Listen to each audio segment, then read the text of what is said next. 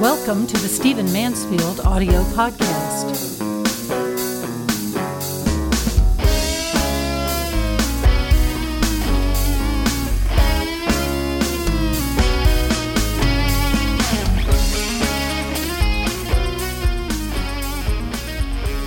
Now, in my last podcast, I began talking about the tragedy of silent churches.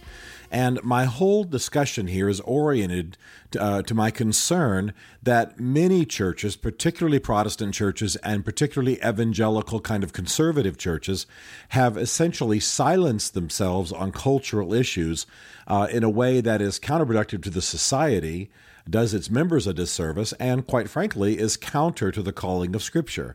Uh, Christians ought to be, to some extent, activists. We are called upon to address poverty. We're called upon to speak out uh, when there's oppression. Uh, we're called upon to speak out of the uh, for those who cannot speak out for themselves. Um, and by the way, we're also called, some of us, not all of us, obviously, but we are also called to run for office and to be in positions of leadership. In fact, Scripture speaks of people who are uh, in the political uh, realms of political leadership uh, to be as called as uh, someone who's in the pulpit. Uh, again, it only takes a quick reading of Romans 13 to see that that's true. So, uh, in my last podcast, I said that this this trend towards churches not being activists, towards them not speaking out uh, according to a biblical mandate, to them being silent on social issues, um, was a result of two things. I said I'd talk about the third one this time. The two I talked about last week um, was first of all the trend of pietism in the church since the Reformation, and you can listen to last last uh, the last podcast uh, to understand what I mean. Uh, a reaction to the political involvement of the Reformed churches and a, a movement towards kind of the left wing of the Reformation, where they focused on the the matters of Christianity at a personal and congregational level, but but not at a at a national or a political or an economic level. And of course, both are the calling of the church. But people reacted just after the Reformation, and that trend has continued to this day. And the second one was just plain ignorance. Most pastors have uh, more on their plates than they can say grace over. They might be very well educated, uh, well read, uh, people who are highly degreed, but that doesn't mean that they have the time or the wherewithal to understand the issues that are going on in our society. So both of those are important, and I made recommendations about both of those last week or last time. In this podcast, I want to tell you a story that most Americans don't know about how it became part of the IRS tax code that churches could not speak out on political matters. Now, understand that prior to this thing happening, and by the way, it didn't happen until the 1950s, can you believe it? Uh, prior to this thing happening, churches spoke out quite openly on political issues. In fact, it was seen as what they were there to do. They were meant to speak uh, to political matters. It was assumed that churches and religious organizations were the guardians of eternal truth. Uh, the society wanted eternal truth spoken into its politics, spoken into its uh, public life, and so they wanted uh, pastors to speak to these matters. They wanted uh, churches uh, not to be, you know, political centers necessarily, and as though that in some way that was imbalanced, but certainly to as the as the churches spoke a biblical worldview, they would speak also to the realm of politics just as surely as they would speak to the realms of sexual ethics or education or or whatever. This was what they were called to do. Well, all of this changed in the 1950s, and it involves the story of a man we all know by the name of Lyndon Baines Johnson. Yes, the man who became President Johnson, former vice president to John F. Kennedy, and then president of the United States after John F. Kennedy. Um, and in, ni- in the 19, in 1954, actually, uh, Lyndon Baines Johnson um, was in a pretty heated contest um, for Senate, and um, he was being opposed by a lot of wealthy Texas oil men who were more conservative than he was. This was the era of McCarthyism. There was a lot of concern about communism, and a lot of wealthy Texas oil men were, you know, forming nonprofit organizations uh, to influence politics in a, you know, anti-communist, anti-socialist direction. Now, LBJ was not the most ethical of politicians. I mean, I, I think that whatever good thing things came out of his presidency and came out of his years as vice president and senator. Um, the fact of the matter is that he was he was you know not beyond playing the political game. Um, for for example, uh, he won one election in Duval County in Texas um, by by his campaign producing at the very last minute a mysterious box number 13 that had 200 votes in it, and no one knew how that box had become lost and how it was that suddenly it was found and found just in time to elect Johnson. Um, he he had a he had a very strange reputation when it came to voting uh, that earned him the nickname Landslide Lyndon.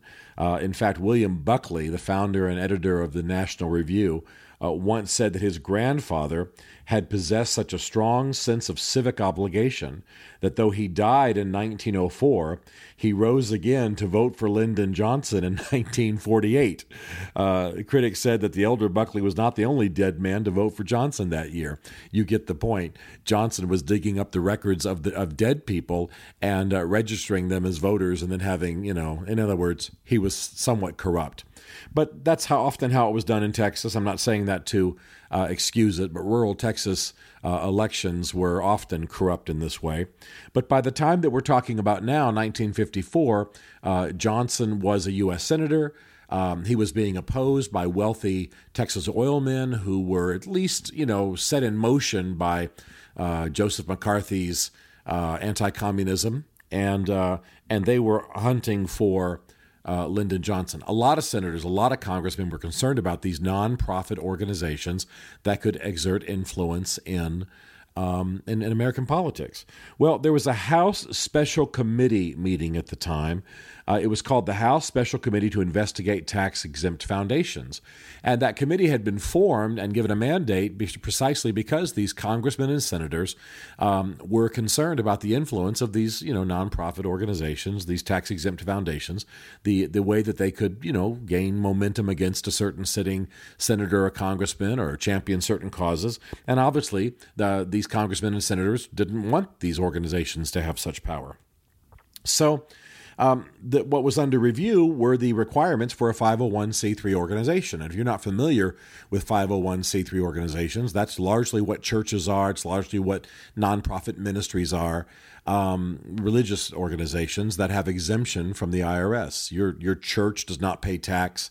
Um, even your clergyman gets um, uh, tax exemptions of certain types, and this all comes under the IRS code 501c3. Well, on on a, on, a, on July second, nineteen fifty four, uh, Lyndon Johnson rose on the floor of the Senate, and he proposed some revisions to the uh, to the um, law IRS code that pertains to 501c3 organizations.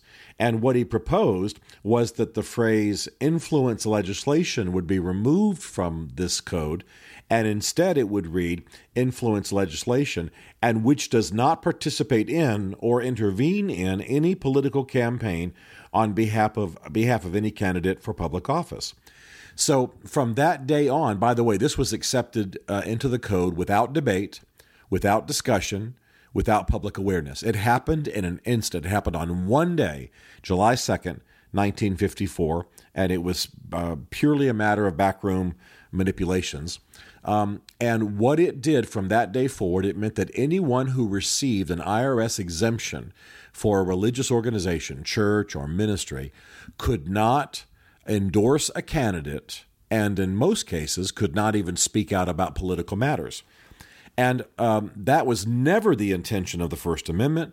It was never the intention of the founding fathers. Our founding generation actually involved uh, clergymen in political matters intentionally, established chaplains.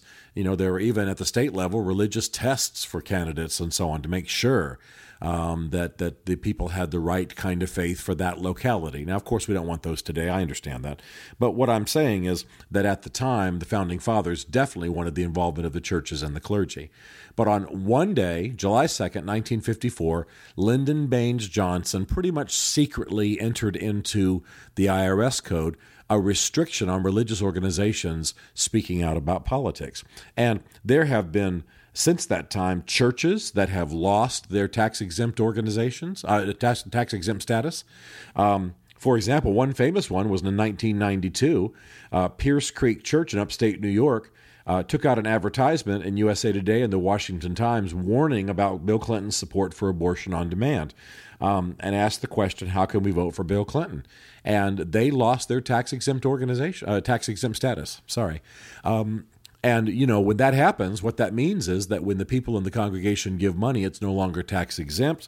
Uh, it means the church, uh, the organization, should start paying taxes from that point on. I mean, it can pretty much decimate a church um, which uh, runs on the assumption of tax exemption and the people receiving tax exempt status for their their contributions.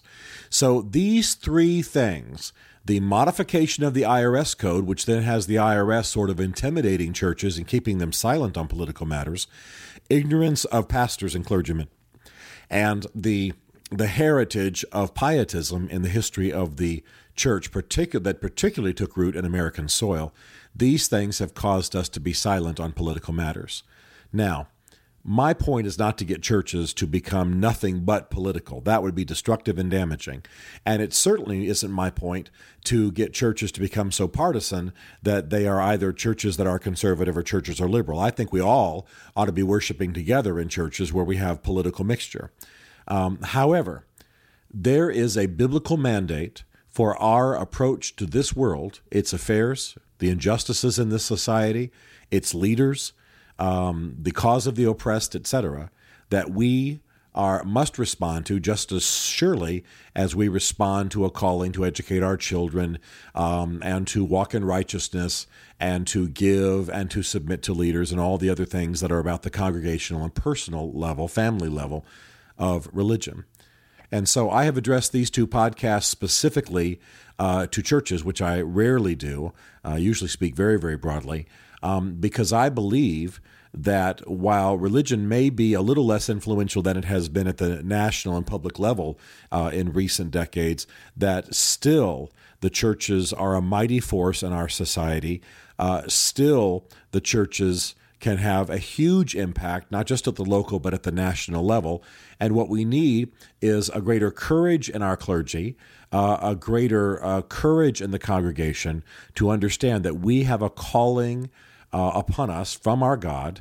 Uh, to speak out about these things, to make a difference, to address poverty, to address injustice, to uh, model a difference when it, whether we're talking about race or sexual ethics or marriage or our children, um, and to address wrongs in our government that range from immoral foreign policies to violations of of, uh, of privacy to uh, abortion and what have you. Um, for example, I'll be a little risky here and tell you that this past week I've spoken out very loudly um, against the fact that our government has actually appointed a, an emissary uh, to deal with LGBT. Um, uh, to to represent LGBT issues, but cannot seem to get itself together to support the Kurds against ISIS. Now, I'll save for another podcast my views on LGBT matters, but I will tell you the fact that our government, our federal government, was able to find time to do that and can't seem to get food and weapons to the primary people standing on the ground against ISIS is a travesty, and I'll say it's an immoral travesty. So uh, those of you who are clergy, those of you who are in church leadership, elders, deacons, what have you, um, ponder these things, discuss these things, and come to some conclusions about what you can do. Um, but understand, and at the congregation level, congregational level, uh, we need to have people who are astir. We need to have people who are saying, "Let's pray about these things in our in our services. Let's be active. Let's address these matters." I want to see young Christians on the streets when there's a righteous cause to be demonstrated for. I'm not asking you to go out and get killed, but I am asking that you are counted and that your voice is heard. We can help turn this country in a righteous, just, and fair direction, and we ought to be doing it on a wide variety of issues. It's time for the tragedy of silent churches to end in American society. Stephen Mansfield is a New York Times bestselling author, a popular speaker, and a frequent faith and culture commentator on CNN, Fox, and the Huffington Post.